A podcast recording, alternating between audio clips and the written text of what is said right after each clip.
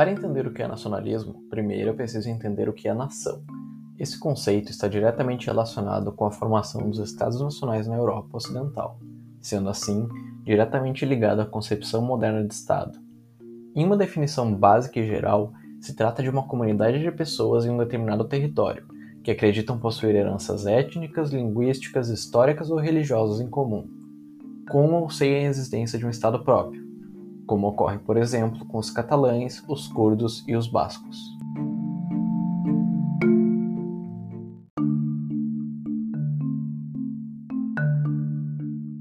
Apesar de diversos nacionalistas acreditarem que as nações são fenômenos historicamente muito antigos, os acadêmicos possuem um relativo consenso quanto ao alvorecer consideravelmente recente desse conceito, tendo seu desenvolvimento efetivo na Idade Moderna. O nacionalismo foi possibilitado pela convergência entre o pensamento iluminista, a Revolução Científica, a Industrial e as revoluções atlânticas, em especial a Revolução Americana e principalmente a Francesa, que enfraqueceram as autoridades que se legitimavam pelo direito divino. Desse modo, devido principalmente à Revolução Francesa, princípios de igualdade entre o povo, nação e Estado, assim como a ideia de soberania, se difundiram por todo o globo.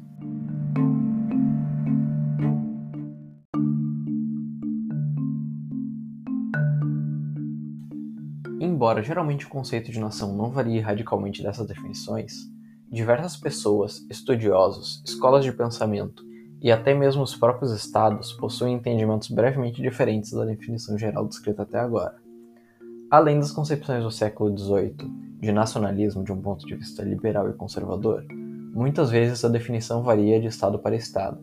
o que pode ser observado, por exemplo, no caso da Alemanha, onde o conceito é definido em termos mais étnicos, enquanto na França, ao menos em teoria, basta aceitar a lealdade ao estado civil do país para se tornar um francês.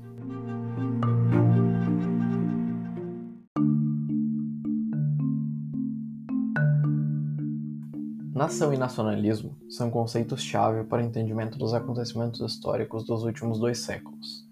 Para além de, a partir de 1848, as dinâmicas internacionais dentro da Europa terem passado a funcionar de acordo com as questões de Estado e nação,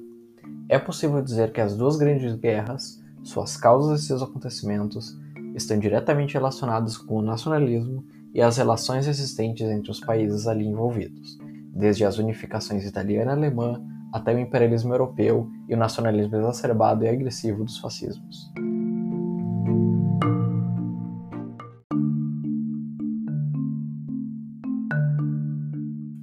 Para entender mais sobre o assunto, o livro Nações e Nacionalismo desde 1780, Programa, Mito e Realidade, de Eric Hobsbawm, e o livro de Ernest Gellner, Nações e Nacionalismo, oferecem um panorama geral e essencial sobre o tema. Para conhecer melhor outra abordagem clássica sobre o assunto, o livro Comunidades Imaginadas de Benedict Anderson, além de abordar a conceituação própria e célebre feita pelo autor, é certamente uma das obras mais consagradas sobre o assunto.